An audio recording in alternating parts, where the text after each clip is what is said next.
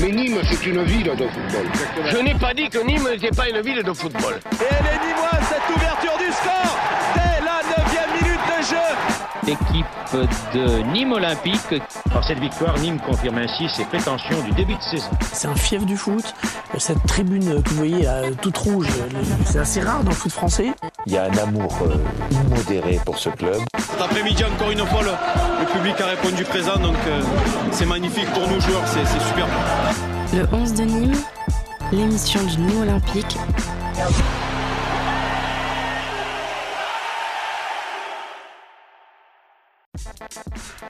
Bonjour à tous et bonjour à toutes, de retour dans le podcast du 11 de Nîmes, un nouveau podcast aujourd'hui après de nombreux mois d'absence pour le 11 de Nîmes qui fait donc son grand retour, un podcast enregistré dans les studios de Rage qu'on remercie chaleureusement pour leur aide technique, un podcast qui aujourd'hui va faire place à de nouveaux invités et des plus historiques de l'émission. On va revenir dans cette émission, vous le verrez, sur l'arrivée notamment de Pascal Plancq et puis une nouvelle rubrique à la fin de cette émission que vous découvrirez. Mais donc pour cette nouvelle émission et ce nouveau podcast diffusé, je le rappelle, sur YouTube, sur notre site internet www.le11denim.fr et sur Spotify, je retrouve aujourd'hui le fidèle Merlin qui donc fait son grand retour, qui ne me lâche plus sur les podcasts désormais. Merlin, comment vas-tu ?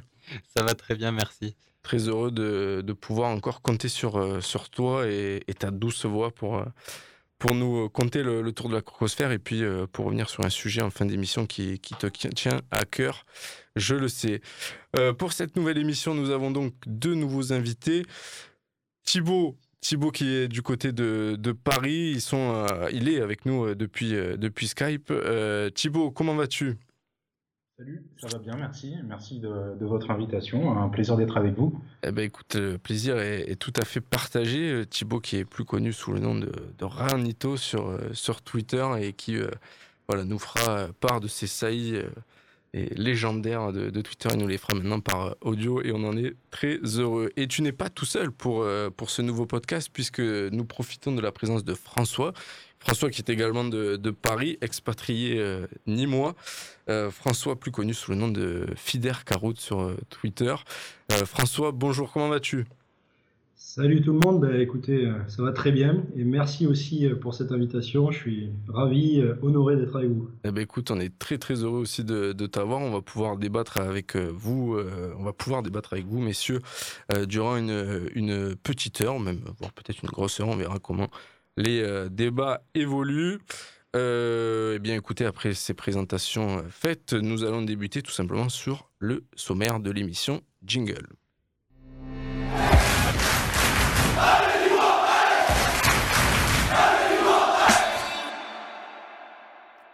Au sommaire de cette émission, donc tour de la crocosphère qui débutera comme à son accoutumée avec Merlin et moi-même. On reviendra notamment sur l'opposition des pros qui a eu lieu entre les professionnels, donc ça paraît logique ce vendredi, et puis sur d'autres sujets, notamment le stade et les internationaux. Ensuite, nous reviendrons sur ce match à Lille et cet exploit nîmois 2-1, une victoire en terre nordiste donc face aux leaders, et puis on reviendra en aparté de ce match sur l'arrivée de Pascal Plancq, les changements qui ont découlé à son arrivée, la métamorphose de l'équipe du Nîmes Olympique et évidemment les prochains matchs à suivre, notamment face à Saint-Etienne la semaine prochaine.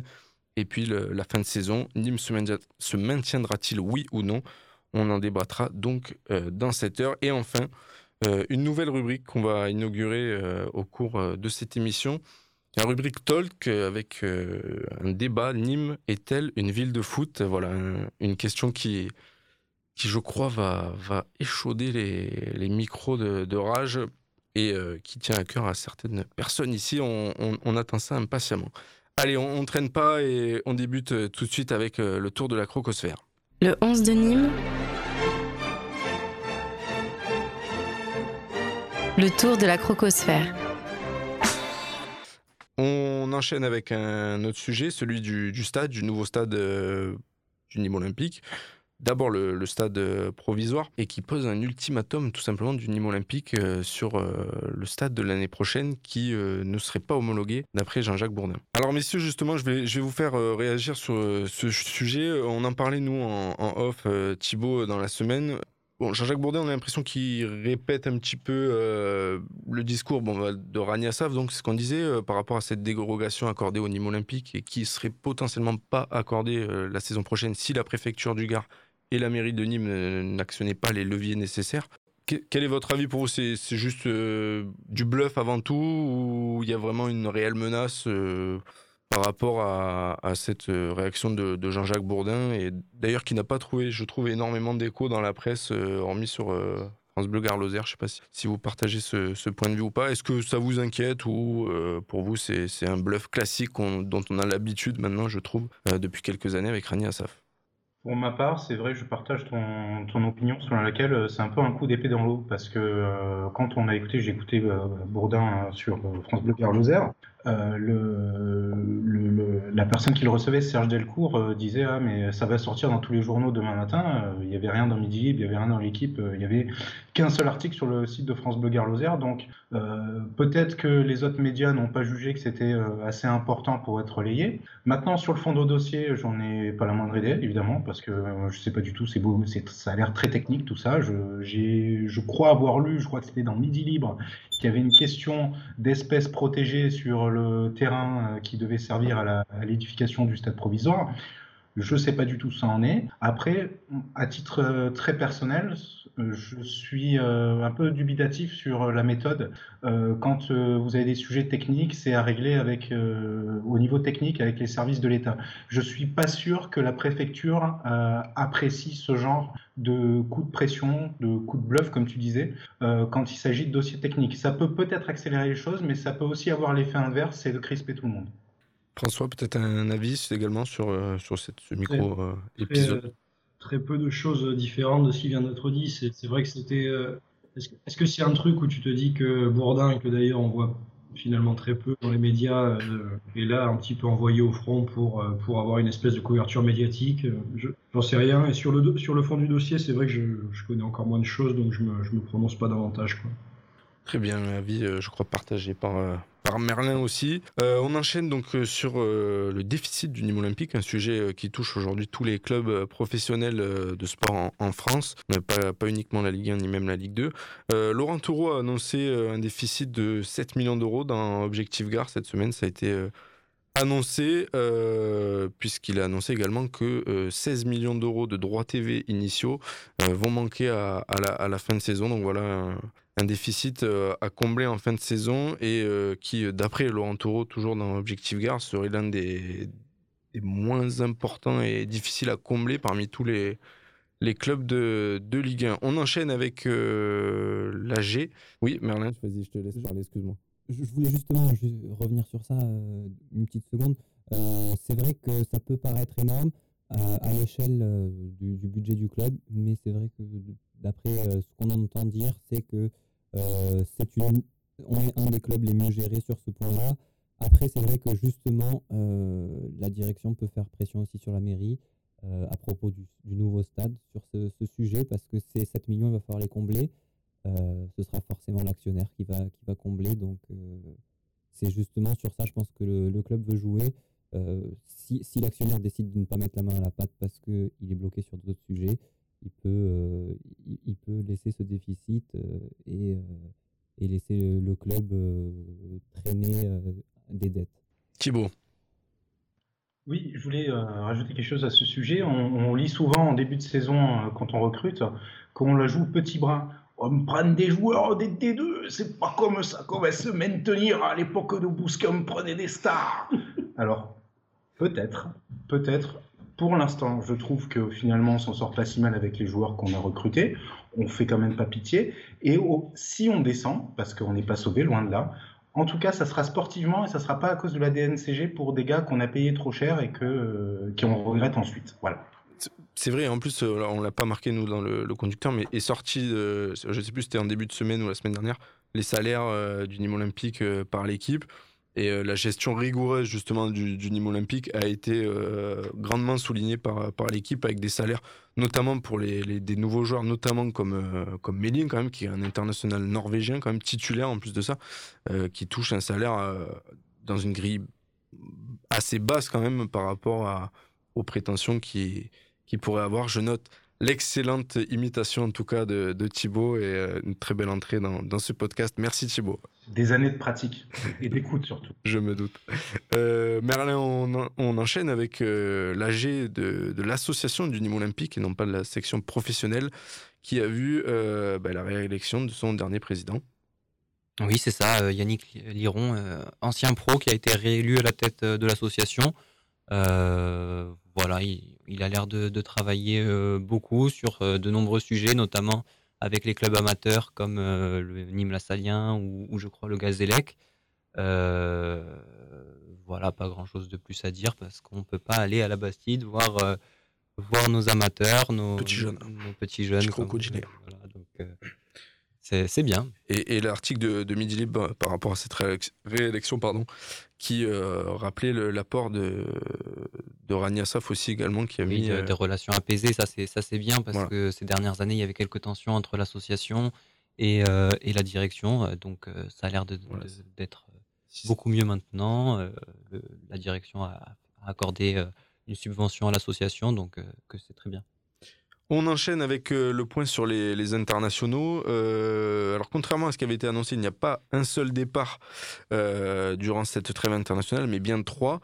Et elle ne concerne pas d'ailleurs Zinedine Ferhat, qui est pourtant certainement l'homme en forme du côté du Nîmes Olympique. Niaribi, oui, c'est vrai. Bon, Niaribi, c'est un peu plus normal puisqu'il était blessé récemment et ses valeurs sportives, Merlin, ne saurait rentrer en compte dans ce choix sportif, même si je vois que c'était ta volonté, n'est-ce pas ? Écoute, non, Zinedine Ferhat qui n'a pas pu partir en Algérie. En revanche, Birger Meling, lui, a bien été sélectionné avec la Norvège, puisqu'il a disputé une rencontre face à Malte, où il a dû jouer durant 90 minutes et où il s'est imposé 3-0. Il jouera contre la Turquie ce samedi à 18h. Et se déplacera au Monténégro mardi à 20h. Un autre joueur, Merlin, c'est Duljević, qui lui a été convoqué avec la Bosnie-Herzégovine. Oui, il a joué 25 minutes, je crois, contre la Finlande. Après, je vous cache pas que j'ai pas regardé le match. Tu n'as pas regardé le match, et moi non plus, sache-le. Duljević qui devrait... Alors, j'ai pas regardé ce week-end, la Bosnie doit jouer, je pense, également. Mais surtout, mercredi, une rencontre Bosnie-Herzégovine-France. Donc voilà, on pourra avoir un duel Haris Duljević, Lucas Digne, ou je sais pas, Raphaël Varane, enfin bref. Je regarde pas la France. Tu regardes pas la France, tu regardes que Nîmes Olympique, t'as bien raison. Et puis le troisième international, c'est Matteo Ahlinvi, un petit peu en retrait et moins en vue ces dernières semaines, notamment depuis le départ de Jérôme Marpinon, qui lui, avec sa sélection du Bénin et de Steve Mounié, donc, qui affrontera le Nigeria ce samedi 27 mars à 17h. Le Nigeria qui s'est d'ailleurs rendu au Bénin en bateau. Je vous conseille de lire ça sur SoFoot, c'est très intéressant. Et puis le Bénin qui affrontera le 30 mars, la Sierra Leone. À noter que le jeune gardien, le numéro 3 du Nîmes Olympique, Amjad Nasi, a lui été convoqué avec l'équipe de France U19, dans laquelle figure Ryan Sharkey, et dispute un match amical ce samedi face au U19 de la Costières. On termine, Merlin, avec ce tour de la crocosphère, la programmation des matchs à venir, voilà, pour ceux qui veulent caler leur déplacement comme Thibaut. Et non, malheureusement, c'est vrai qu'il y a le coronavirus, voilà, vous restez chez vous. Voilà, c'est la programmation pour vos canapés. Tiens, si tu veux peut-être annoncer les prochains matchs qui se joueront tous le dimanche, les trois prochains matchs du moins. Ouais, on en a l'habitude, on joue le dimanche maintenant. Il y aura Saint-Etienne donc à 17h05 comme contre Lille. C'est l'horaire que je préfère, donc c'est top. Et donc match très important. Et ensuite, les rencontres suivantes, ce sera à Brest, puis contre Strasbourg à domicile à 15h pendant le multiplex avec tous les matchs moisis. Voilà, eh bien, après cette magnifique précision, je vous propose... Messieurs, on est parfait dans les temps de passer au cœur du sujet, au cœur de ce match pas historique, mais pas loin quand même. Une victoire chez le leader à Lille, je crois une victoire qui n'était plus arrivée depuis pas mal d'années. Voilà, je vous propose de passer tout de suite et de revenir à ce match Lille-Nîmes et à l'arrivée de Pascal Plancq depuis début février. Salut, c'est Ronan Ripart et vous êtes bien sur l'émission Le 11 de Nîmes. Alors messieurs, on revient donc sur ce match Lille-Nîmes. Nîmes qui s'est imposé 2-1, des buts de Moussa Koné et de Ronan Ripart qui ont fait la différence dans la première mi-temps. Messieurs, juste avant de débuter l'analyse un petit peu plus approfondie de ce match, qu'est-ce que vous en avez pensé, vous, dans le contenu de ce match? Il est évidemment encourageant, je me doute, pour la suite, mais qu'est-ce que vous en aurez à retenir de particulier, peut-être plus que d'autres matchs? François? Écoute, forcément beaucoup de kiff, parce que une victoire chez le leader, j'ai pas fait les stats, j'en ai aucune idée, mais je sais pas à combien d'années ça remonte, en D1 en tout cas. Je sais pas si depuis qu'on est revenu en... Ah non, Paris, on a toujours perdu, donc peut-être un leader. On s'est toujours fait éclater. Ouais. Donc, et là, en fait, ce qui était super, c'est que, quelque part, on allait sur ce match, j'ai l'impression que parmi les supporters nîmois, on s'est tous dit, putain, on peut faire un truc, tu vois. Et ça faisait tellement longtemps qu'on ne s'était pas dit qu'on allait chez un leader ou chez un des cadors du championnat pour faire quelque chose. Et rien que ça, rien que les quelques heures qui ont précédé le match, où tu te disais, oh tiens, il y a moyen, j'ai adoré ça. Et la première mi-temps a été, moi, putain, j'étais dans une espèce de transe permanente. Le but de Ripart, j'ai hurlé, mais j'avais jamais hurlé comme ça depuis je sais pas combien de temps. La deuxième mi-temps a été plus pénible au niveau du contenu parce qu'on a un peu subi, forcément, vu la physionomie du match, mais on s'est pas fait non plus rétamer alors qu'on jouait chez le leader à l'extérieur. Donc non, j'ai toujours du mal, tu vois, moi, avec la notion de match référence, parce que bon, tu peux y mettre ce que tu veux, et puis c'est pas tellement ça, je pense, qui compte pour la fin de la saison. Mais là, il s'est passé un truc qui va forcément compter pour le groupe, en vue du maintien, ça c'est à peu près sûr. Et puis en plus, après, individuellement, tu peux t'arrêter sur des tonnes de joueurs. Ferhat qui fait un super match. Alors est-ce qu'il se venge de sa non-sélection en Algérie? Ça on saura jamais, mais où là il éclabousse de sa classe toutes les deux actions du but. Meling qui se balade, Ripart. J'étais très très sceptique sur son repositionnement en milieu piston relayeur, et là il nous fait une masterclass. Au-delà de son but qui est super, la dernière action avec Ferhat dans les arrêts de jeu, là, avec la petite talonnade, le 1-2, là, qui est une espèce de merveille d'intelligence de jeu, de remise en une touche. Enfin, ça a été un super match à vivre, et vraiment, je pense que là-dessus, il faut que Plancq capitalise pour la suite de la saison, quoi. Ripart, c'est un bourrin, il ne fait que courir. Thibaut, lâche ce verre. Non, je suis totalement d'accord. Et puis, point de vue supporter, en plus... Alors, c'est vrai, on se disait on pouvait faire quelque chose, mais on avait quand même un petit peu la pression parce que Nantes avait montré l'exemple en gagnant à Paris. C'est pas un cachin de merde de Nantes, là. Et finalement, c'est bien d'avoir gagné comptablement parce qu'on reste dans le coup. On reste dans le coup parce que sinon, si je dis pas de bêtises, il y a 4 points de Nantes, c'est plus la même. Hein. Ouais. Question morale, tout ça. Moi, ce que j'ai beaucoup aimé dans ce match, et c'est d'ailleurs le cas depuis quelques semaines, je suis pas un tacticien, donc moi c'est vraiment l'état d'esprit que j'ai apprécié. Alors déjà les deux buts sont magnifiques, et surtout on se dit à 1-1, on voit que le but c'est pas de revenir avec un point, le but c'est quand même de repartir en contre, d'aller chercher un second but, et donc j'ai beaucoup aimé cette confiance dans l'équipe et cette volonté d'aller prendre 3 points en fait, vraiment. Mais moi, je trouve en plus que ce que disait François était vraiment très juste, et j'avais ce ressenti-là aussi.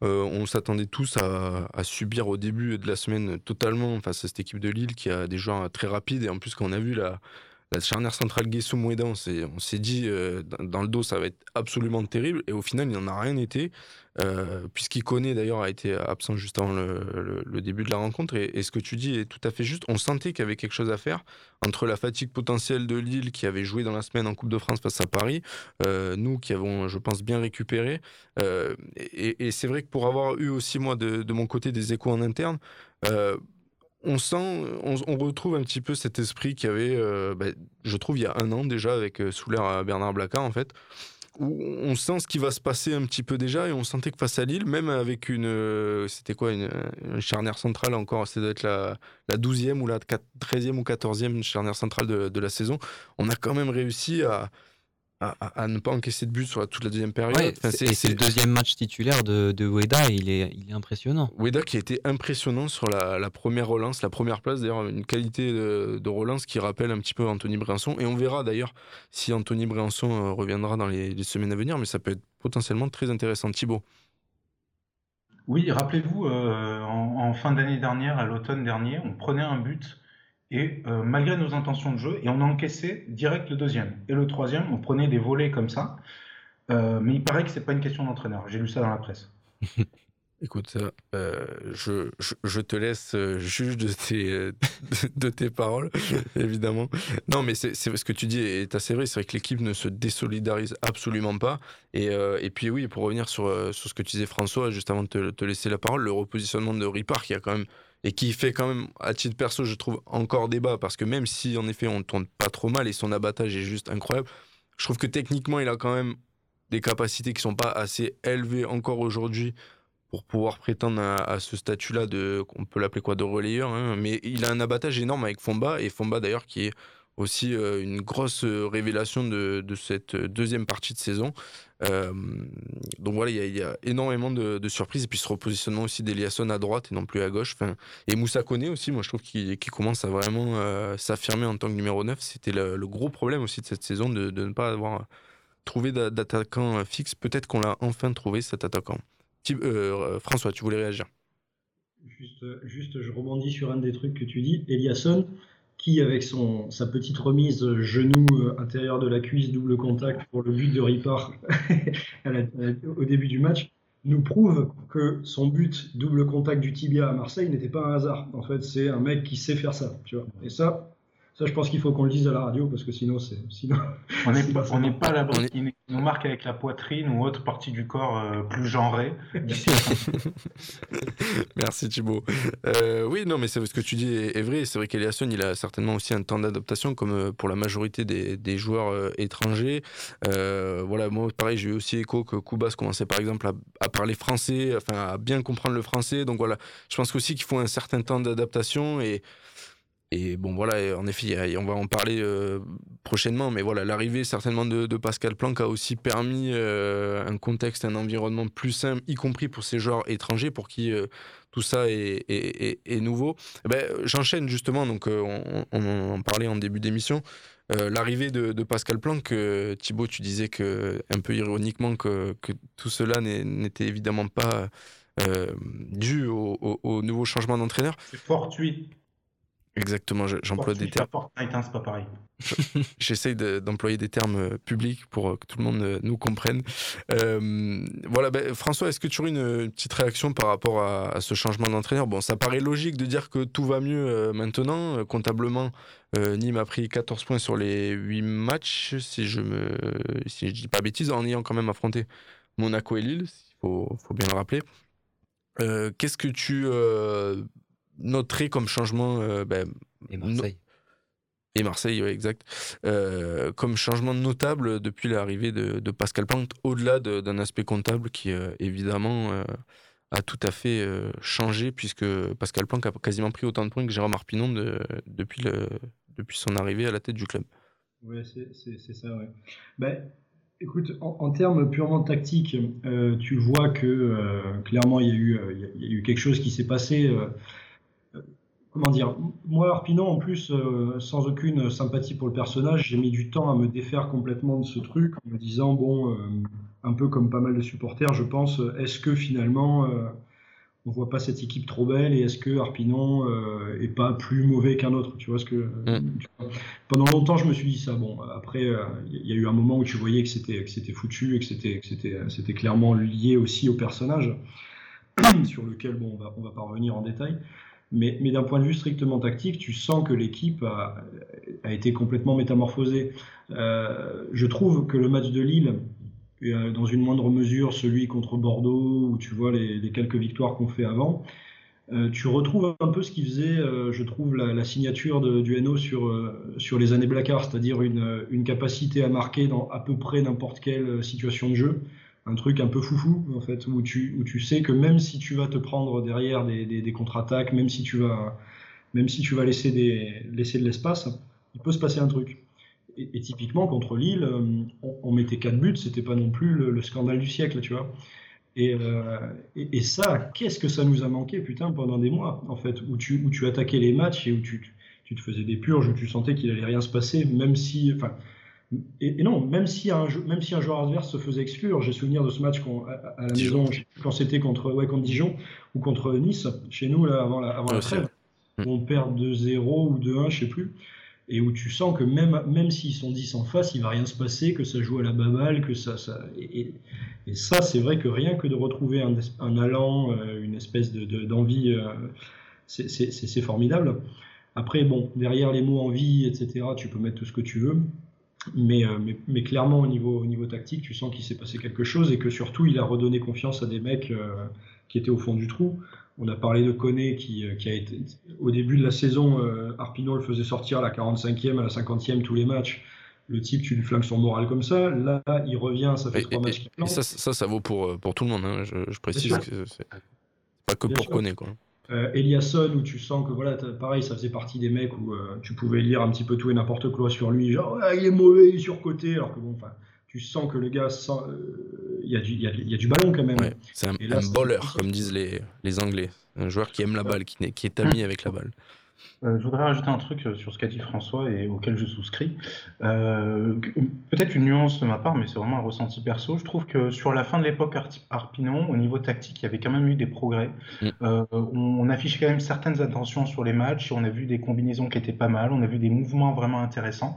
Mais le problème, et là je rejoins totalement François, c'est le mental. Tu prenais le premier but, tu t'effondrais complètement, quoi. Alors qu'aujourd'hui, on a vraiment l'impression, comme tu l'as dit Benjamin, qu'on est au retour de leur Blaquart. Bon, toujours on fait la comparaison avec Blaquart, mais en tout cas on retrouve certaines choses qu'on a connues pendant l'ère Blaquart, c'est-à-dire cette capacité, quel que soit le cours du match, quelles que soient les circonstances, à marquer, à se projeter vers l'avant et à faire basculer une rencontre. Alors avant de te faire réagir, Malin, moi ce que je voudrais vraiment noter, c'est aussi qu'il parle football, parce que Pascal Plancq, je ne sais pas si vous avez lu l'article de l'Équipe le lendemain de la victoire face à Lille, en fait il développe comment s'est construite cette victoire, et c'est super intéressant en fait de comprendre qu'il y a aussi tactiquement des changements, il y a beaucoup d'analyses vidéo, ce qui était le cas hein, sous Jérôme Marpinon. Je ne suis pas là pour dire que c'est... Tout est de la faute de Jérôme Marpinon, mais voilà, il parle football et ça, c'est aussi quelque chose qui manquait. Et pour avoir encore une fois eu des échos en interne, c'est aussi que les joueurs en avaient du mal à comprendre tactiquement ce que voulait Jérôme Marpinon, au-delà du simple contexte et de l'environnement dont on connaît voilà, la pression qu'il y avait au quotidien. Voilà, il y a aussi tactiquement une réponse qu'apporte Pascal Plancq et je pense que il marque quand même des points pour l'année prochaine pour potentiellement devenir un numéro 1 et je pense qu'il rentre aussi dans l'esprit de Reda Hamash par rapport à ça. Merlin, on t'a pas trop entendu sur ce sujet-là. Non, mais je pense qu'il n'y a plus grand-chose à ajouter. Vous avez pratiquement tout dit. Après, si je devais ajouter un truc, c'est que c'est vrai qu'on retrouve la notion de plaisir aussi bien chez les joueurs que chez les supporters. Moi, c'est en décembre, je m'infligeais les matchs. Je les regardais plus du tout avec plaisir. Plus, je peux le dire. Non, je les regardais, mais en souffrant, et je voyais que les joueurs en souffraient aussi. Et là, aujourd'hui, je vois des joueurs qui jouent, qui ont le sourire. Et moi, je suis heureux d'allumer la télé, de regarder un match. C'est vraiment, on revient encore à cette histoire de Blaquart, mais cette question du plaisir, de la bonne humeur et de l'envie de bien faire, comme à l'époque de Blaquart, et on se régale tous du coup. Et juste pour conclure par rapport à ça, moi c'est quelque chose qui m'a bien marqué chez Pascal Plancq. Je ne sais pas si vous avez déjà vu ses conférences de presse. Il est très très peu souriant. Je sais pas si il est très en retrait, très pas renfermé sur lui-même, mais voilà, il est pas très expressif. C'est un de ses œufs. C'est un peu cliché de dire ça, mais on sent que c'est un personnage un peu moins latin qu'on avait l'habitude de voir. Et ça rappelle un peu d'ailleurs Bernard Blaquart, qui était un peu plus fermé, mais voilà, c'est des personnages qui en privé vont certainement plus se dévoiler qu'en public, et c'est quelque chose, voilà, il y a quelques similitudes en fait avec Bernard Blaquart, même si c'est évidemment pas les mêmes personnages, mais les joueurs d'ailleurs l'ont répété, hein, c'est quelqu'un qui est à l'écoute, qui est gentil, il n'y a pas besoin de faire des longues phrases pour que le message passe en fait. Il suffit de trouver les mots justes, donner une vraie direction à tout le monde. Et puis, il n'y a pas besoin de s'étaler pendant des heures. Et je pense que c'est ce qui fait que ces personnes sont très écoutées. Quand un Blaquart parle, tout le monde se tait et l'écoute. Et c'est vrai que Planck est vraiment reconnu pour sa qualité d'écoute et même de gentillesse, qui est assez rare pour un coach. Thibaut, je voyais que tu voulais réagir rapidement. Que Pascal Plancq, oui, en écoutant ses conférences de presse, mais il l'a dit lui-même, Pascal Plancq, son truc, c'est être numéro 2. Être sur le devant de la scène, c'est pas trop son truc. En plus, il a eu des expériences malheureuses jusqu'à présent, en tout cas. Enfin, malheureuse, c'était en tant que numéro 1 à Niort, mais à Lille, ça s'était bien passé en tant que numéro 2. Plonne-sur-Mer, c'était un peu malheureux aussi parce qu'ils ont été relégués. À Niort, c'était pas terrible non plus. Mais il l'a dit lui-même, il préfère être dans ce rôle de numéro 2. Et je pense qu'on a clairement vu la différence par rapport à ce qu'il apporte en termes de confiance des joueurs et de bienveillance. Je pense que c'est quelque chose qui manquait dans le discours de Jérôme Marpinon. C'est le mot, tout à fait. Eh ben justement, avant de terminer donc ces épisodes Lille et cette arrivée de Pascal Plancq, on va se projeter assez brièvement sur cette fin de saison et sur le match de Saint-Etienne qui va arriver la semaine prochaine, et cette fameuse expression, le match à 6 points. Alors là, il n'est peut-être pas à 6 points, il a l'occasion de nous faire revenir à 1 point de Saint-Etienne, ce qui serait juste improbable. On pourrait même dire 2, vu qu'on a un goal average qui est assez déficitaire et négatif par rapport à toutes les autres équipes. Juste avant de revenir sur on peut évoquer ce match. Comment vous sentez-vous la fin de saison et ces 8 derniers matchs qui arrivent? Pour rappel, Nîmes va quand même affronter, je rappelle les adversaires, Brest, recevra Strasbourg, on se déplace à Lens, on reçoit Metz, on reçoit Reims aussi, je crois, et on doit recevoir Lyon et aller à Rennes. C'est bien ça, je crois. Peut-être j'ai un doute sur Metz, je sais plus si on Metz, c'est pareil, j'ai un doute. Mais je sais plus si on les avait reçus. Enfin bref. Donc quand même 6 adversaires. Allez, même. Oui, et puis même Lyon, pourquoi pas. Hein, on ne sait jamais. Tout est jouable, des adversaires directs, notamment Brest et Strasbourg. Messieurs, comment vous voyez-vous cette fin de saison? On disait tout à l'heure, on ne sait pas de quoi sera fait l'avenir financièrement au niveau des salaires. On sait qu'on ne se mettra pas, en tout cas dans le rouge, même si on descend. Comment vous voyez-vous cette fin de saison depuis l'arrivée de Pascal Plancq, qui a quand même rebattu les cartes, on peut le dire quand même. Alors pour répondre à l'interrogation qu'il y avait, Metz, il me semble qu'on les a joués à domicile, on a perdu 1-0. On se déplace alors. Et Niaribi avait fait une excellente rentrée, il avait loupé pas mal d'occasions grâce à un excellent gardien messin d'ailleurs. Algérien aussi. C'est gardien qui les a sortis, quoi, c'est pas vrai. Qui est naturalisé algérien. Ouais. Sinon, personnellement, les matchs là qui arrivent, a priori sur le papier c'est faisable, mais justement il faut se méfier par-dessus tout de l'impression positive, parce que rien n'est jamais acquis. Donc a priori c'est faisable. Maintenant Saint-Etienne, est-ce que vous avez, comme vous avez préparé l'émission, j'imagine comme toujours avec beaucoup de Et oui, c'est pour ça qu'on est arrivé avec 1h30 de retard. Est-ce que vous savez depuis quand on n'a pas gagné contre Saint-Etienne en championnat? Alors ça, c'est une très bonne question. Je sais juste, j'avais noté pour ce match que Romain Mouma devrait faire son retour et que Riyad Boudbouz devrait être absent. Mais pour le reste, j'ai absolument aucune stat. Ça fait 24 ans qu'on n'a pas battu Saint-Etienne en championnat, D1 et D2 confondus. La dernière fois qu'on les a battus, c'était en D2 en 97-98, le samedi 9 août 1997. Et tu étais. Il y avait 7641 spectateurs aux Costières. C'est des buts de Vossalo à la 15e, Ramdan sur penalty à la 26e et Discol à la 29e. Score acquis à la mi-temps. Pendant la deuxième mi-temps, on n'a pris que des cartons jaunes. Voilà. Tu y étais à ce match. Sur les 35 dernières années, on les a battus deux fois en championnat, sur les 35 dernières années. On les a battus, alors récemment, on les a battus en coupe deux fois, on les a battus en 96, et on les a battus en Coupe de France en 2004-2005. On les a battus il y a 2 ans aussi. Ouais, au pénalty, enfin au tir au but. Ouais, un partout, je crois. De la Ligue. Mais sur les 35 dernières années, on les a battus 2 fois en championnat. Et à part le match que je mentionnais, il faut remonter à 85-86 avec une victoire 5-1 à Jean-Bouin avec 3 buts de Christian Pérez. Le fameux. Mais tout à l'heure, tu évoquais Anthony Vossalo. Alors, on a des petits problèmes de connexion avec vous. Tu évoquais tout à l'heure Anthony Vossalo.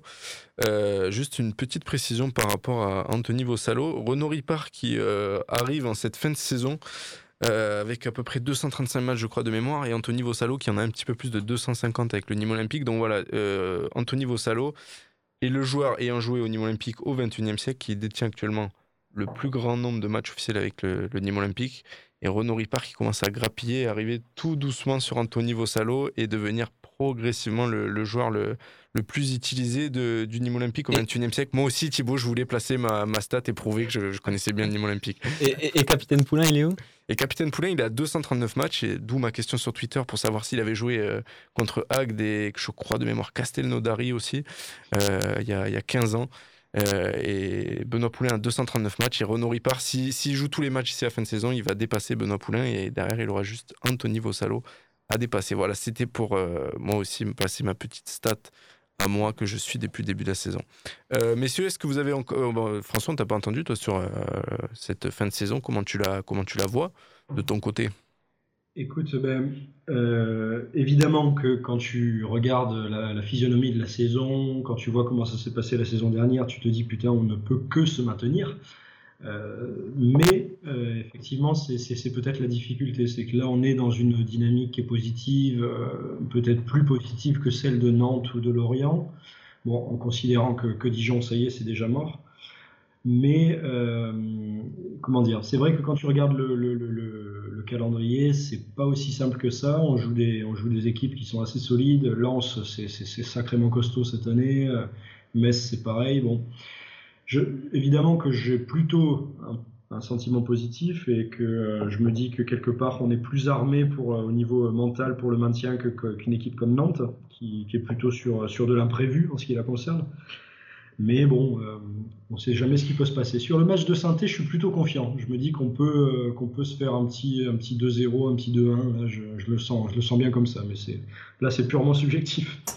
Ouais, écoutez, moi, je vais réagir de mon côté. Et j'ai ce sentiment qu'on va prendre beaucoup de points sur cette fin de saison. Je pense aussi que contre Saint-Étienne, ça va être un match évidemment crucial. Après, comme l'a rappelé d'ailleurs Pascal Plancq, on peut dire qu'on a même un point en moins vu qu'on a la différence de but la plus faible de tous nos concurrents et que je pense qu'elle sera très difficile à combler sur les 8 prochains matchs.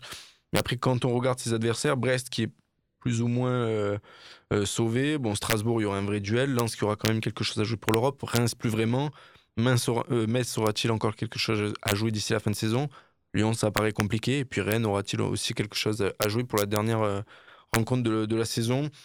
Voilà, et je pense qu'il y a quand même de l'espoir et encore une fois, pour avoir eu les retours de certains joueurs, voilà, l'idée est que quand même depuis début février, il y a une sorte de libération et de toute façon, ça se ressent sur le terrain, ça se voit dans les propos. Je veux dire, il n'y a pas de secret. Voilà, on sent une équipe totalement concernée et pleinement dévouée à cette cause du maintien qui... À titre perso, et là c'est presque, je dirais presque mystique, ne peut pas descendre et pour moi doit rester en Ligue 1. Au-delà du simple fait d'être Nîmois, je pense qu'il y a quelque chose à créer pour la suite et qui est bien plus fort que le projet Lorientais ou Nantais. Bon, ça c'est peut-être très chauvin ce que je dis, mais voilà, c'est mon feeling par rapport à cette fin de saison. Et je pense même qu'on finira 16e devant Saint-Etienne. Et notre force, je pense que ça peut aussi être nos joueurs qui sont préparés à jouer le maintien. Quand on voit les Nantais ou les Stéphanois qui ont l'air d'être dans une spirale archi négative parce qu'ils ne s'attendaient pas à être là en début de saison et qui se sentent beaucoup moins concernés. Quand on les voit jouer, on voit qu'il n'y a pas la même motivation. Donc c'est vrai que ça peut être un petit point fort. Il faut quand même préciser qu'on a pris 3 joueurs absolument rompus au joug du maintien. Nolan Roux, Lucado et Baptiste René. Si on arrive à se maintenir avec ces 3 joueurs-là, c'est quand même que Nîmes a un karma exceptionnel. Et c'est en tout cas ce qu'on nous souhaite. Messieurs, nous en sommes à peu près 40 minutes d'émission, nous sommes dans les temps, impeccable, Thibaut va pouvoir bientôt récupérer toute sa petite famille, ne t'inquiète pas Thibaut. On va donc passer à la 3e et dernière partie de ce podcast, la nouvelle rubrique, la rubrique Talk qu'on va donc inaugurer avec vous messieurs. Allez, on est de retour donc dans cette 3e et dernière partie du podcast du 11 de Nîmes avec Merlin, Thibaut et François. On va donc aborder une nouvelle rubrique, la rubrique Talk qu'on avait des fois l'habitude de faire sur Rage, mais très vaguement et très rarement. Et là, je vais avoir des acolytes de débats très pointilleux sur le sujet et j'attends ça avec grande impatience. Et c'est d'ailleurs pour ça aussi que vous êtes là, messieurs. On va donc inaugurer cette rubrique avec le thème suivant, Nîmes est-elle une ville de football ? C'est oui. Un thème qui, évidemment, agite... tant à Nîmes que partout en France, cette fameuse question, Nîmes est-elle une ville de football ? Alors, on va essayer d'apporter un petit peu des points de vue de tout le monde pour évidemment nuancer le propos. Est-ce que oui ou non c'est le cas ? Je pense qu'il y a un petit peu des deux. Nîmes est souvent mis en opposition avec Montpellier qui a du mal à trouver réellement une identité par rapport à sa ville, par rapport au fait que ce soit une ville de football ou non. Est-ce que ce statut qui est souvent donné, je trouve, d'un point de vue national et pas que forcément local, mérite-t-il d'être assumé par Nîmes ? Oui ou non ? On va donc essayer de répondre à cette question. Avant de débuter cette question, François, quelle est ta vision sur ce sujet-là ? Tu trouves que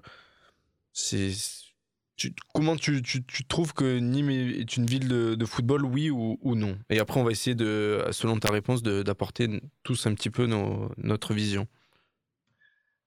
Une réponse que... Alors je t'ai mis un petit peu dans la panade d'entrée. Ouais, c'est chaud. C'est moi qui mets le ton ou pas, quoi, tu vois, c'est dur. Je t'en veux un peu de pas m'avoir prévenu, tu vois. Alors, je vais lancer de moi-même et je vais lancer Merlin qui va nous dire pourquoi c'est une ville de football, parce que je pense que Merlin, il a pas mal d'arguments sur le fait que Nîmes est une ville de football, et je sais que nos Nîmois expatriés à Paris répondront derrière les propos de Merlin. Alors moi, pareil, j'avais pas envie de commencer, mais on va se lancer. Pour moi, alors j'ai pas d'argument préparé, j'ai jamais réfléchi à cette question parce que pour moi c'est une évidence. Nîmes, c'est une ville où le club de football a son importance. Après, on n'est peut-être pas une ville comme Liverpool ou comme Milan qui vit football au quotidien. Mais je pense que la place du Olympique, club qui est de seconde voire de troisième zone à l'échelle au niveau sportif, a quand même une très très grande importance. On croise des fanions, des maillots tous les jours. On a un stade qui a quand même un très bon taux de remplissage. Quand on regarde sportivement, Nîmes, c'est le bilan Sedan, de Dijon ou d'Évian depuis 30 ans. Et est-ce que vous entendez parler des supporters d'Évian, de Sedan ou de Dijon ? Alors là, je t'arrête tout de suite, mais les supporters de Sedan, mon ami, il faut un peu te renseigner. Et les supporters de Sedan, c'est quelque chose, et c'est imprégné même dans toutes les Ardennes. Je pense que Thibaut pourra le confirmer, mais je pense qu'il y a une vraie ferveur à Sedan. Donc je t'arrête sur cet argument-là. Ce que je voudrais préciser, moi, on en parle, nous, souvent avec Thibaut, notamment, et Merlin. À un moment, on se plaçait souvent avec Thibaut en disant « Nîmes n'est pas une ville de football », et toi, tu nous rappelais, et je trouve en fait à juste titre, et ensuite j'ai changé la formulation, en fait, on est peut-être une ville de football, mais à la culture football qui n'est peut-être pas au niveau de certaines villes. Ce qui est, la nuance est à préciser, et Alors, j'apporte déjà une première réponse à ma vision, mais est-ce que Nîmes ne serait peut-être pas une ville de football, mais à la culture de football qui, justement, n'est pas à la hauteur d'autres villes? Thibaut, je pense que je peux te lancer sur ce sujet. Ouais, je pense que... Alors, qu'est-ce que c'est une ville de foot? Qu'est-ce qu'on entend par là? C'est une ville où vraiment le football, l'équipe de football, a une importance prépondérante dans la vie de la cité. C'est ça, c'est exactement. Et où les gens ne vivent et ne parlent que pour ça. La France n'est pas un pays de foot. Je pense que c'est la seule chose sur laquelle on sera d'accord tous les quatre. Et si on devait citer une seule ville de foot en France, ça me fait un peu mal au cul de vous le dire, mais c'est Marseille. Je les aime pas. Je les déteste, mais c'est la seule ville, à mon sens, qui vibre vraiment pour le foot. Tu peux peut-être rajouter Lens ou Saint-Etienne. Saint-Etienne, j'allais dire au moins Saint-Etienne. Et juste pour réagir sur ce que tu dis la France n'est pas un pays de foot, et on sera tous les quatre d'accord là-dessus. Et en fait, même sur ce propos, moi je parle à l'échelle française. Hein, et même sur ce propos, en fait, j'ai un peu de doute aussi sur ça. Je pense qu'on est un pays de foot, en fait, mais à la culture foot qui est totalement à l'opposé de, par exemple, l'Italie, l'Allemagne ou l'Angleterre, qui a une culture foot justement depuis des années, et nous, notre culture foot, en fait, c'est peut-être la culture footique, c'est pas péjoratif de dire ça, mais qui s'est construite depuis à peu près une vingtaine d'années. On manque de culture club et de culture foot. Mais est-ce qu'on peut dire pour autant qu'on n'est pas un pays de foot? C'est le sport numéro 1 en France, le football, qui attire le plus d'affluence dans tous les stades de France. Dire, si vous comparez avec le top 14, il n'y a même pas de débat. L'équipe de France... les meilleurs joueurs de foot au monde depuis 15 ans. 98, 2018, on voit la ferveur populaire qui est incomparable, même avec le rugby, qui est, je pense, le sport numéro 2 aujourd'hui en France. Donc, en fait, même là, en fait, comme dit Thibaut, je trouve que c'est assez juste que Thibaut dit. J'y réfléchis un petit peu hier soir, et je me disais, en fait, qu'est-ce qu'une ville de foot? Et en effet, la ville de foot, c'est celle où le club de football a une place prépondérante, où le football, parce que par exemple à Milan, on peut citer l'Inter et l'AC Milan qui ont tous les deux une place, je pense, tout le temps importante dans la ville de Milan. En fait, c'est comment le football a une place dans la vie de la cité. Et à cette question-là, je pense que Nîmes, pour en avoir parlé avec des gens qui connaissent un petit peu Montpellier, Nîmes est... Toutes les structures, je dirais, de la vie nîmoise évoquent quand même le Nîmes Olympique. Après, c'est la passion autour du club et la fidélité autour du club qui n'est peut-être pas à la hauteur, en effet, de villes comme Marseille, comme Lens, peut-être Saint-Étienne. Voilà. C'est en tout cas ce que j'en pense. Qu'est-ce que vous voulez rajouter par rapport à ça? Ouais, je suis d'accord avec toi. Le foot, c'est important à Nîmes. Après, il y a d'autres sports aussi, mais la fidélité et l'amour que les gens ont pour le club de Nîmes est quand même largement conditionnée par les résultats. Et c'est ça qui fait la différence, je pense, avec une vraie ville de foot où les gens, quel que soit le résultat du club, quel que soit le niveau, alors il y a toujours plus ou moins de gens au stade, ça c'est... forcément, mais quel que soit le niveau où le club évolue, quels que soient ses résultats, les gens y portent un intérêt égal. Je pense pas que ça soit le cas à Nîmes, parce que il y a quelques années, même quand on figurait bien en deuxième division, le club n'intéressait pas grand monde. Je vous parle pas juste des gens au stade, je vous parle de aller en ville, de quoi on parle. Pendant des années, je pense aussi quand je finissais le lycée, que je commençais à être étudiant, où on était en national, année 2002, 2003, 2004, etc. Je parlais aux gens de Nîmes Olympique, ils me disaient « Oh, mais garçon, t'es fou, tu suis ces quiches, mais va voir l'OM ». Et ces mêmes gens, tu les vois aujourd'hui, « Ah, ils ont fait quoi les crocos hier ?» Alors qu'avant, ils te demandaient pas combien ils ont fait les crocos hier, ils te demandaient combien ils ont perdu. C'est vrai qu'on... Donc, vraiment, je pense que le... Et pour aller un peu plus près sur la ferveur du public, je pense qu'il y a vraiment quelque chose de particulier à Nîmes. Après, c'est comme partout, hein. Le club performe pas trop, les gens viennent pas au stade. Le club performe, les gens viennent au stade. Quand c'est Nancy, tu fais 6 000. Quand c'est Marseille, tu fais 25 000. Ça, c'est bon. D'accord. C'est très français, ça. Mais tu fais 20 000, mais tout ça. Il y a une ferveur particulière. J'appellerais pas ça une ville de foot pour autant. Il y a une ambiance feria, ça c'est vrai que moi je trouve, sur les gros matchs, il y a cette ambiance de feria, on se croirait vraiment aux arènes de Nîmes, c'est pas cliché de dire ça, c'est une vérité. Moi je me souviens d'un match face au Poiré-sur-Vie où il y avait carrément des peñas en avant-match, vraiment, voilà, sur les gros matchs, je pense que peut-être vous avez connu l'épopée 96, moi j'ai souvenir vaguement de 2005, mais cet esprit-là, je pense qu'on le retrouvait aussi sur les gros événements, il y a un esprit vraiment très nîmois en effet. Est-ce que ça fait Nîmes une ville de foot pour autant ? C'est la question.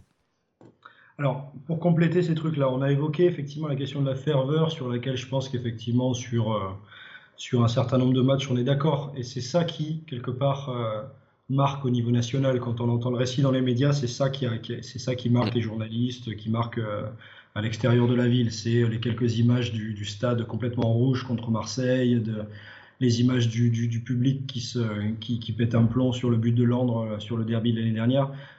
Petite incise, qu'est-ce que c'est triste de se dire que depuis qu'on est remonté, il y a cette saison Covid qui nous est complètement foutu dedans et qui fait qu'on n'a pas pu voir le but de Koné avec du public. Ah bon, voilà, tout ça, on va pas y revenir trop longtemps, mais quand même, ça rend triste. Une fois que tu as passé ce côté-là, tu as effectivement d'autres trucs qui rentrent en ligne de compte quand tu t'interroges sur est-ce que c'est une ville de foot. Tu as au niveau social, est-ce que le club joue un rôle vraiment de promotion de la jeunesse, etc. Il y a un centre de formation qui est pas mal à Nîmes par rapport à d'autres villes de cette taille-là, par rapport à des clubs de taille comparable. Ça, c'est quelque chose qui peut compter. Et je ne suis pas un expert dans le domaine, mais il me semble que vu la taille du club, le centre de formation n'a pas à rougir.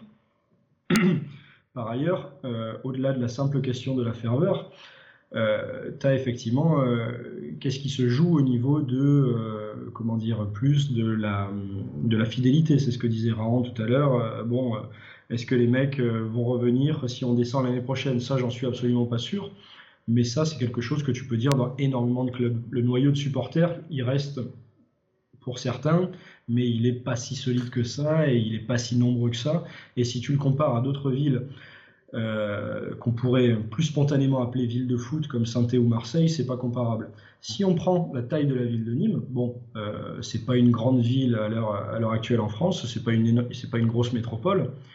Mais si tu compares par exemple à Lens, là, tu as un autre modèle où c'est un bassin de population avec une identité assez forte et où là, même en Ligue 2, les mecs ont réussi à drainer des milliers de supporters à chaque match. Tu as dit un truc très juste parmi toutes les choses justes que tu as dites, c'est l'ancrage social du club de foot dans la ville et dans la région. À Nîmes, je ne pense pas qu'on puisse se prévaloir d'avoir que le club est un ancrage social. En revanche, c'est le cas à l'Est, que je dis Saint-Étienne, je confonds les deux. Oh là là, c'est moche, ça sert à rien. C'est parce que c'est des mineurs. Il y a du chômage, plus des mineurs, voilà. Plus des chômeurs mineurs. C'est peut-être plus le cas à Saint-Étienne, à Lens, même à Marseille qu'à Nîmes. Et en plus, à Marseille, alors désolé de revenir dessus, en plus du club qui a une vocation sociale ou en tout cas un gros impact sur la société au niveau de la ville, tu as les groupes de supporters qui sont super impliqués dans le milieu associatif local et qui comptent beaucoup. Et ça, c'est en effet, pour avoir lu plusieurs fois Ludovic Lestrelin qui avait fait un mémoire, il me semble, sur le supporterisme à Marseille. En effet, c'était ce qu'il disait, c'était à Marseille, ce qui fait aussi en effet la force de l'Olympique de Marseille. Et on est obligé de parler de l'Olympique de Marseille malheureusement, mais c'est au-delà, en effet, de la vie de la cité, c'est de l'implication des supporters dans l'activité et dans l'activisme, je dirais même carrément, dans la vie du club. Et on en parlait aussi il y a quelques mois, je ne sais pas si vous en souvenez, pour faire écho à ça, ce même Ludovic Lestrelin avait fait un ouvrage avec Marion Fontaine, qui est universitaire à Avignon, et elle avait fait un portrait de supporters de Marseille dans les années 1930, et elle avait fait un autre club et une autre ville, et c'était Nîmes en fait, Nîmes avec le Sporting Club nîmois, et en fait déjà dès les années 1930 on retrouvait l'activisme marseillais prégnant vraiment dans la vie de l'Olympique de Marseille, et à Nîmes des supporters présents mais qui mettaient beaucoup plus de distance dans la relation avec le club.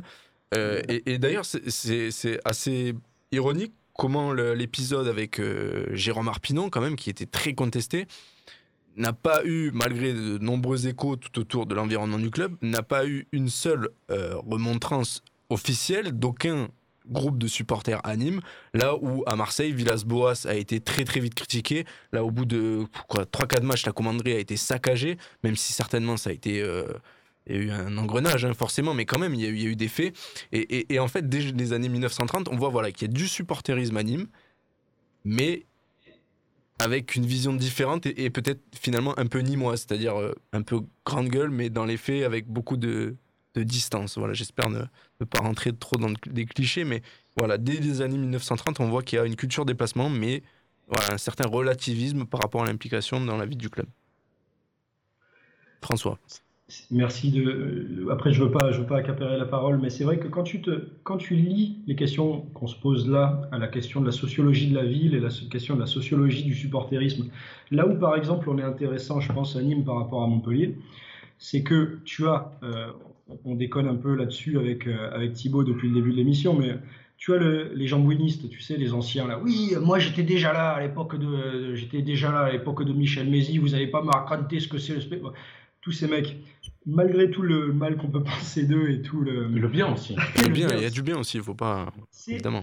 Quelque part, on a tous vécu, je pense, en tant que supporters, en tant que jeunes Nîmois, parce qu'on est encore jeunes, hein, même nous deux, on est encore jeunes, même si... Bon, on a tous vécu ça, le côté « Ah, moi, tu sais, à l'époque, à Jean-Bouin, j'ai vécu les grandes allées du Nîmes Olympique. » Tu sais, les récits un peu mythifiés... Que tu ne verras jamais.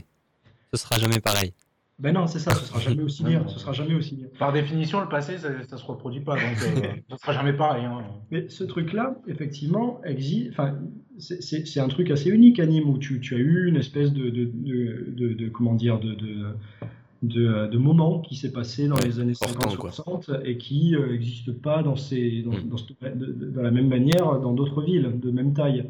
Alors qu'effectivement, si on compare à Montpellier, tu peux avoir une culture ultra qui est comparable parce que tu as des mecs qui se sont agrégés au club. Mais c'est tout. Mais c'est tout. Au niveau ville de Montpellier, tu n'as pas une identité qui est aussi marquée qu'ici. Ouais. Ça, c'est une certitude. Et ce n'est pas pour les faire chier, même si je les emmerde. Oui, carrément. Ce n'est pas l'histoire d'être chauvin par rapport à Montpellier. Enfin, on l'est forcément un tout petit peu. Mais enfin, même Montpellier, à niveau national, est connu pour avoir, au niveau de sa ville, un problème d'identité. Alors qu'à Nîmes, il n'y a pas de problème d'identité, en fait. Après, on aime ou on n'aime pas ce qui constitue l'identité nîmoise, mais pour le coup, il y a une vraie identité nîmoise et qui se retrouve quand même globalement dans le Nîmes Olympique. Et je trouve, par exemple, et ça, le sujet, on peut débattre très longtemps, Ronan Ripart est un exemple monstrueux de ce qu'est Nîmes et est un immense symbole pour le club, mais également pour la tauromachie, qui est quand même un symbole fort dans le Gard, dans la Camargue. Et aujourd'hui, s'il y a un club représentatif de la Camargue, qu'on aime ou qu'on n'aime pas toutes les valeurs liées à la Camargue, hein, la tauromachie notamment, Thibaut, je te vois sourire, je ne parlerai pas de pétanque ou de Ricard, mais voilà, c'est un club qui aujourd'hui représente la Camargue grâce à Ronan Ripart. Donc il y a une identité à Nîmes, voilà, il y a peut-être une culture football qui est en effet peut-être limitée. Et pour rebondir à ça, c'est vrai qu'on parlait aussi des invitations. Thibaut, tu parlais au début des années 2000. La culture invitation à Nîmes, combien de fois on a entendu, mais il faut payer pour aller voir Nîmes Olympique. Ça, on l'a énormément entendu. Et je pense que Merlin, là, par contre, même si tu as... Je te vois un petit peu... Merlin, tu parles un petit peu moins. T'étais oui au départ, on te voit moins. Non, mais moi, je vous écoute. Je suis globalement d'accord avec ce que vous dites. Mais justement, par exemple, j'aimerais revenir sur un cas précis. Vous disiez l'impact social ou le... Tout ce qui a... je vois Thibaut faire des signes. Non, l'impact social de Nîmes Olympique. Et je pense qu'on ne peut pas tout remettre aussi sur les supporters. Là, je pense que justement, il y a un grand manque et une grosse erreur de la direction de Nîmes Olympique de ne pas réussir à capitaliser sur cette Ligue 1, à ne pas réussir à fidéliser le public. Un exemple tout bête, par exemple, j'ai pas envie de reparler encore de cette histoire de remboursement d'abonnement. Pour ma part, par exemple, j'en ai pas demandé le remboursement, mais quand on s'engage à rembourser les gens et qu'on ne le fait pas, quelle entreprise dans le monde ne tient pas ses engagements et 10 000 personnes acceptent que quand on a annoncé un remboursement, on ne le fasse pas. C'est des petites choses qui font que il y a un froid qui s'installe entre Nîmes Olympique et la ville, les supporters. Et donc, on se dit, bon, ben, on n'arrive pas à s'identifier à un club qui ne traite pas correctement ses supporters. Quand je vois, par exemple, à Montpellier ou à Strasbourg, les avant-matchs, c'est des grandes fêtes, il y a des chapiteaux qui sont montés. On a envie d'aller au stade quand on va dans des endroits comme ça. On incite les gens à se sentir bien. Et puis, en fait, à Nîmes, non, c'est tu viens voir ton match et puis tu te casses. Alors, juste avant de laisser la parole à Thibaut, je pense que ce qui est important de préciser, c'est que là, tu précises bien ce que le club fait pour les supporters et ce qui sort un petit peu du cadre du débat, est-ce que Nîmes est une ville de foot ou pas. On voit que par exemple à l'OM depuis 5 ans... À l'OM depuis 5 ans, désolé de revenir sur l'OM, mais l'OM depuis 5 ans est juste antipathique et à l'opposé Hérault est à l'opposé des valeurs de la ville de Marseille. Pour autant, la rébellion et la gronde n'a pas cessé à Marseille. À Nîmes aussi, mais voilà, un niveau... Mais après, bon... Je suis d'accord avec toi sur le fait que le club ne fait certainement pas tout non plus pour développer au maximum sa relation avec les supporters et peut-être même plus globalement dans tout le Gard. Thibaut. Oui, Merlin, tu as soulevé 2 points sur lesquels je souhaitais réagir. D'abord, les alentours du stade, c'est vrai, c'est assez froid. C'est assez froid, mais c'est aussi dû à l'architecture et à la disposition. Sache en tout cas que la demande de mettre des camions frites, de ce genre de choses, tu vois, autour du stade, elle date depuis très longtemps. Je me rappelle quand... c'est la mairie qui refuse.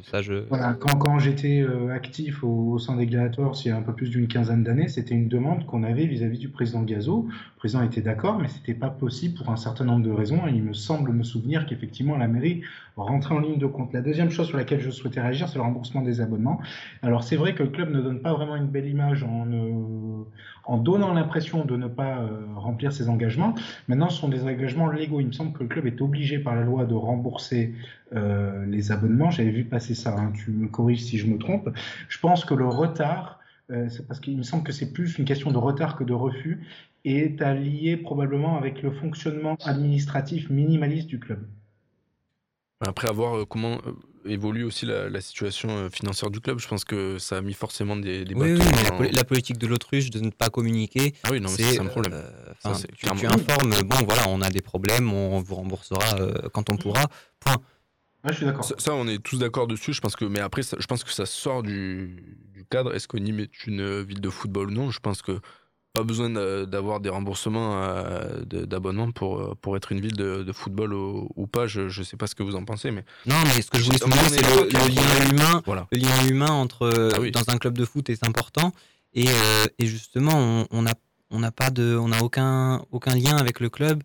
Il y a rien qui te raccroche au club si c'est, je pense, ce sera une équipe de foot. Point. Ce sera le gros point noir, je pense, à l'heure actuelle du fonctionnement du Nîmes Olympique.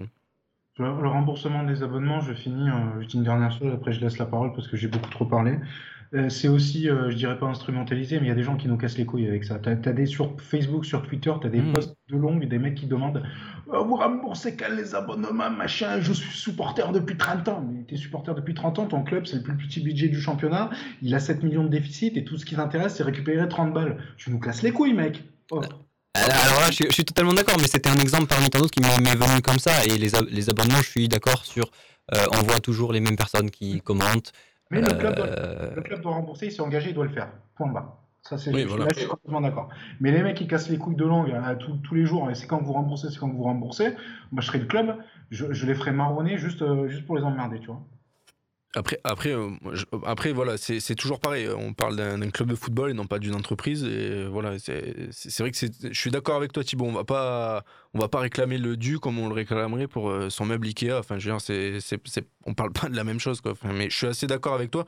Maintenant, je comprends aussi légitimement la gronde de tous ceux qui ont demandé le remboursement. Et pour être tout à fait honnête, je l'ai demandé. Voilà, pour être tout à fait honnête. Pas comme vous, je suis un mauvais supporter. Mais je veux dire, il n'y a même pas de problème par rapport à ça. Je veux dire, je l'assume tout à fait. Mais après, en effet, c'est dans cette façon de revendiquer derrière il y a un problème, clairement, hein, parce qu'il y a des gens qui ont donc payé un AR pour 5 euros à la poste. Et derrière, ça fait 6 mois qu'on on leur dit même pas ce qui se passe. C'est un problème. Après, en effet, il y a la manière de le faire. Et en effet, on parle pas du service après-vente d'IKEA ou de meubles et décors. Mais voilà, bon, on est d'accord. Demander ou pas le remboursement de ton abonnement, ça fait pas de toi un bon ou un mauvais supporter. Exactement. Il y a des gens qui ont des contraintes qui font que 30, 40, 50 euros, ça fait une différence sur un budget. Perso, j'ai la chance et le bonheur que ce soit pas le cas pour moi. Alors, j'ai pas demandé mon remboursement, c'est pas non plus ça qui va permettre de sauver le club, hein. Juste, j'ai pas envie de m'emmerder, m'envoyer un recommandé, tout ça. Mais les gens qui n'ont pas demandé, ça fait pas d'eux des mauvais supporters. Hein, qu'on soit juste d'accord avec ça. Oui, il n'y a pas de problème dessus, et je pense que tout le monde est... Et d'ailleurs, on parle de ces gens qui râlent souvent, les fameux Roumégaïr, Nîmois, mais il y a aussi beaucoup de personnes, cette majorité silencieuse dont parlait Rani Assaf quand il était venu il y a un an, qui ne s'expriment pas et qui existent. Et je pense que le fameux noyau de supporters Nîmois, comme tu l'évoquais tout à l'heure, François, c'est celui-là, c'est celui qui ne s'exprime pas trop. Et d'ailleurs, Thibaut Raon, sur un forum récemment, tu as fait un petit message par rapport à ce microcosme nîmois qu'on teste tous un petit peu et qui a été assez globalement validé et approuvé par de nombreuses personnes, donc ce qui prouve qu'il y a quand même un avis global de la situation à Nîmes par ce qu'on partage là, en fait, qui est plutôt validé et approuvé. François, juste une petite anecdote pour illustrer les questions de Nîmes, ville de foot, etc. Je reviens toujours à deux comparaisons qu'on a du mal à assumer en permanence, mais qui, quelque part, sont celles qui sont constitutives de ce qu'est un supporter nîmois, qu'on le veuille ou non. Repensons au match contre l'OM l'année de la remontée, là où on gagne 3-1 avec but de Tube, but de Ripart et de Bouanga. Bouanga qui ouvre le score. Gros match référence au moment de la remontée, et qui, à mon avis, a fait énormément pour l'image de Nîmes ville de foot dans les médias français, parce que c'est commenté dans le CFC dans la foulée. Oui, Nîmes ville de foot, la tribune est toute rouge. On était en prime le dimanche soir. Et je crois que Hervé Matou avait dit, on dirait le mur Ferrari de Monza. Oui. Ça m'a fait rigoler. J'avais beaucoup aimé. Dans la foulée, tu as un article dans France Foot qui dit c'est le Liverpool du Sud, etc. Bon, avec un côté un petit peu délirant. Mais ça, juste pour te couper, c'est très vraiment délire de journaliste national qui suit de très loin Nîmes et qui en fait ne connaît absolument pas le contexte, qui en effet, après je te redonne la parole, mais en effet ce que tu dis là, on a capitalisé sur ces matchs-là pour leur prouver en fait l'image qu'ils avaient de nous, alors que dans la réalité, on a une moyenne une moyenne d'affluence qui a quand même un petit peu baissé sur la deuxième saison en Ligue 1, il faut le dire, alors que la prestation et les prestations de nîmoises étaient toujours au niveau. Excuse-moi de t'avoir coupé, je te redonne la parole. Il y a beaucoup plus d'ambiance à Nîmes qu'à Liverpool, mais bon. Ouais, ça t'as pas de mal. Exactement. François, vas-y. C'est exactement ça. C'était un truc un petit peu en trompe-l'œil. Mais et d'ailleurs dans l'article de France Foot qui comparait Nîmes à Liverpool, je sais même pas si c'est pas ce con de René Girard qui emploie la comparaison. Ou bon. Bref, c'est exactement ce que tu as dit, je rajoute rien. Mais malgré tout, ce match-là où on fait l'OM chez nous et où le stade est rouge avec le côté zone rouge sur le pesage, etc. Et où tu as les Marseillais en face dans le parkage, etc. Moi, j'ai souvenir d'il y a quelques années, juste après le titre de Montpellier, j'étais allé faire, c'est-à-dire en 2000, je suis désolé de rappeler cette date douloureuse de notre histoire. L'année du titre de National. J'étais allé faire par curiosité avec un pote à moi, on était allé faire un match en touriste à la Mosson, en 2013 du coup je pense, en tribune latérale, tu sais, je sais plus comment elle s'appelle là-bas. Et c'était un match contre Marseille, du coup, parce qu'on y était allé pour cette curiosité-là. Et l'OM, sur ce match, je veux pas dire de bêtises, mais c'est une victoire, c'est un match de merde. Et l'OM gagne 1-0 sur un but de Gignac. Et le stade se soulève sur le but de Gignac. T'as que la butte paillade qui dit, qui ne célèbre pas et qui fait des fucks, etc. Et pour moi, c'est un bon exemple, ça, quelque part, parce que Montpellier, derrière la ville, comment dire, en termes d'emploi, de force, d'attractivité, etc., est incomparable par rapport à Nîmes. C'est un truc qui est même pas. Oui, il ne s'agit même pas de faire style qu'on est à leur niveau. Mais en termes de qu'est-ce que c'est une ville de foot, ça, c'est un bon exemple. Je trouve qu'on est capable, nous, de faire un petit stade un peu plein, un peu blindé en mode le NO, c'est chez nous, alors que eux, sur un match comme ça, ils vont avoir plus de mal. Et ça, c'est pour moi un exemple que j'aime bien citer parce que même s'il ne s'agit pas de faire de Nîmes un Liverpool du Sud ou un Naples du Nord, oui. Quelque part, on a ce truc-là par rapport à nos voisins, et ça, c'est intéressant. Ah. On était bien aidés sur le coup, quand même, par le fait que la vente des places était restreinte, rappelez-vous, c'était des packs 4 matchs, donc forcément, le Marseillais, s'il achetait le pack 4 matchs, il allait voir aussi Montpellier, Lyon et PSG.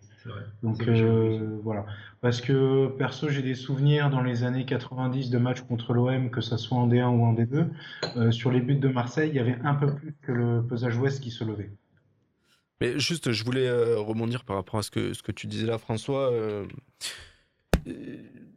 Tu dis voilà, Montpellier, le stade était complètement à la cause marseillaise, et nous pas du tout. Je me souviens que ça avait été longuement reproché par les Montpelliérains et les Marseillais, qui disaient qu'on profitait de la petitesse du stade, en effet, pour avoir cette ferveur rouge.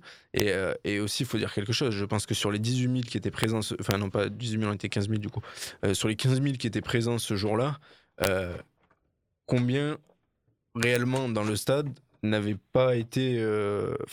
n'avait jamais été pour l'OM avant. Enfin, c'est terrible à dire pour nous, hein. Honnêtement, on est tous Nîmois depuis très longtemps. Mais voilà, il y a une moquerie aussi par rapport à ça. En effet, je pense qu'il y a une vraie ferveur à Nîmes, il n'y a pas de problème, mais réellement, voilà, il faut, je pense, juger sur le temps, voir ce que ça donne dans le temps et ne pas devenir à Montpellier. Je pense qu'on n'est pas à Montpellier, justement. Et même à Montpellier, juste pour terminer, on va clore là-dessus. Je me souviens d'avoir été, lors de ce derby qu'on perd 3-0, on est d'habitude surpris des affluences de Montpellier qui en a 9 000, 10 000 à peine. Et sur ce match, j'avais l'impression qu'il y avait 20 000 Montpelliérains totalement acquis à la cause. Ce que je veux dire, c'est que sur un match, c'est difficile de juger réellement de la ferveur d'un public. Et je pense que la réelle culture foot et dire d'une ville qu'elle est ville de foot, ça se mesure sur le long terme et non pas sur le court terme. Et la vérité d'un match, pour moi, ne peut pas préjuger de la qualité d'une ville de foot. Donc voilà, c'était mon opinion sur cette question. Et le match à Montpellier, bon, je suis Nîmois, c'est terrible à dire, mais ce match à Montpellier m'avait marqué. Et je pense que Merlin était présent aussi. J'avais été marqué par cette ferveur montpelliéraine. Alors, et sur le match d'après... blackout total, et en effet, voilà, tu reçois Marseille, t'es 30 000, et tu sais que t'as 3/4 du stade qui va être pour Marseille et Montpellier, et c'est terrible. Est-ce que nous, c'est le cas ? On ne le saura jamais, parce qu'on n'aura jamais de stade à 30 000, donc on pourra toujours fantasmer sur le fait qu'il y ait 15 000 vrais Nîmois. Voilà mon avis sur la question. Merlin, est-ce que je te laisse finir, ou messieurs, je vous laisse le mot de la fin. J'ai eu un petit problème technique, donc j'ai raté une partie du débat, donc je suis un petit peu perdu, mais non, moi Je trouve que justement, cette question du 15 000 Nîmois, on ne l'a pas retrouvée uniquement contre Marseille.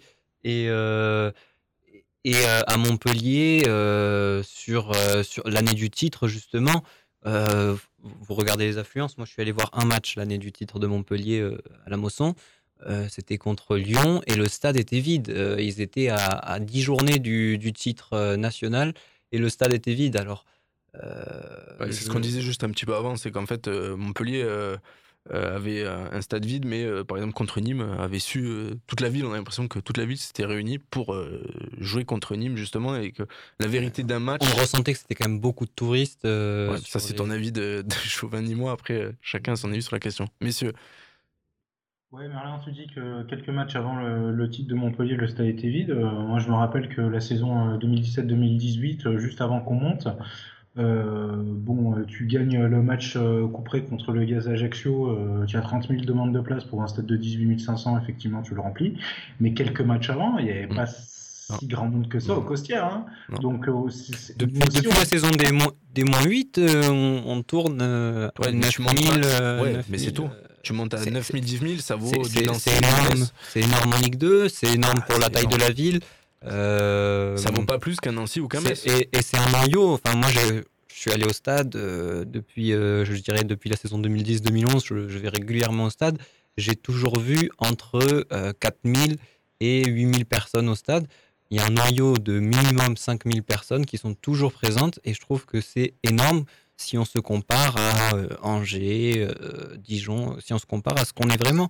Limoges, des villes comme nous. Limoges n'a jamais eu de club de foot. Ouais, mais c'est une ville de même taille que Nîmes. C'est intéressant ce que tu dis. De là à dire énorme, moi je trouve que par exemple, on est à un niveau comme Nancy, comme Metz, voilà, des villes de taille moyenne haute, on va dire à 150, 200 000, avec un vrai passé qui arrive à s'ancrer localement par rapport à une identité. Je pense Nancy ou Metz. Hein, moi je pense que ces deux exemples-là se valent. Et d'ailleurs, ils ont des affluences. Metz a des affluences bien plus forte que nous d'ailleurs. Ouais, mais regarde Reims qui a la même histoire que nous. Reims est moins fort. Mais en fait, on est, à mes yeux, une ville avec des petites spécificités nîmoises qui sont croustillantes, avec en effet sur certains matchs une certaine ambiance, une certaine particularité. Mais en termes d'affluence globale, on est dans la moyenne, voire moyenne à mes yeux basse, de France. Moyenne. Allez, on va dire moyenne, on va être on est peut-être plus juste. On est un petit club. Alors Merlin-Reims n'a pas tout à fait la même histoire que nous. Ils ont été champions de France un paquet de fois. Ils ont été en finale de la Ligue des Champions. Nous, les finales, on connaît ça. Effectivement. Et les places de second, on connaît ça aussi. Est-ce que tu penses qu'à Reims, il y a les Auguste Delaunistes comme les Jean-Bouinistes Le noyau de 400 000 personnes, il a toujours existé. Parce qu'au creux des années 90, quand on fait cette saison de D2, on finit 22e et après on se retrouve 16e de National 1, là on était plus sur un noyau de 500 personnes que de 5 000. Messieurs, est-ce que vous avez un petit dernier mot à ajouter avant de conclure ce débat qui a bien débordé? Je m'y attendais et j'en suis plutôt content.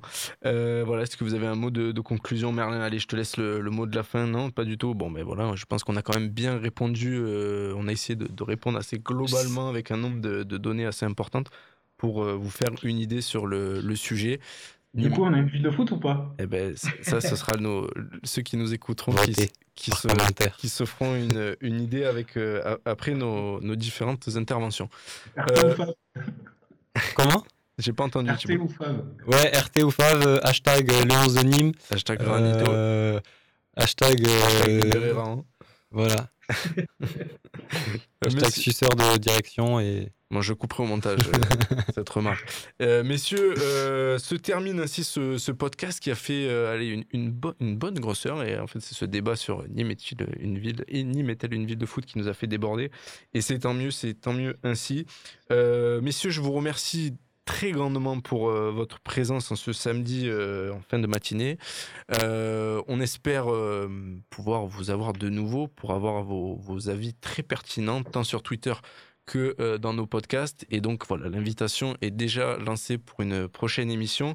Merlin, je te remercie de ta présence, de tes avis pertinents comme d'habitude.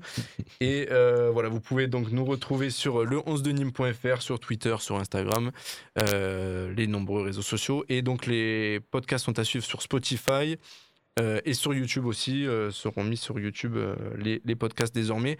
Un petit teasing pour un prochain podcast sur le 11 de Nîmes. On vous le laisse pour mi-avril et on vous annonce du très très lourd dans le 11 de Nîmes prochainement. On vous en dit pas plus, on vous en espère que cette venue sera ponctuée avec d'autres victoires d'ici mi-avril et un maintien d'ici fin mai, un maintien en Ligue 1 qu'on nous souhaite et qu'on espère. Messieurs, merci beaucoup, une bonne continuation, à très bientôt et à très vite sur le 11 de Nîmes.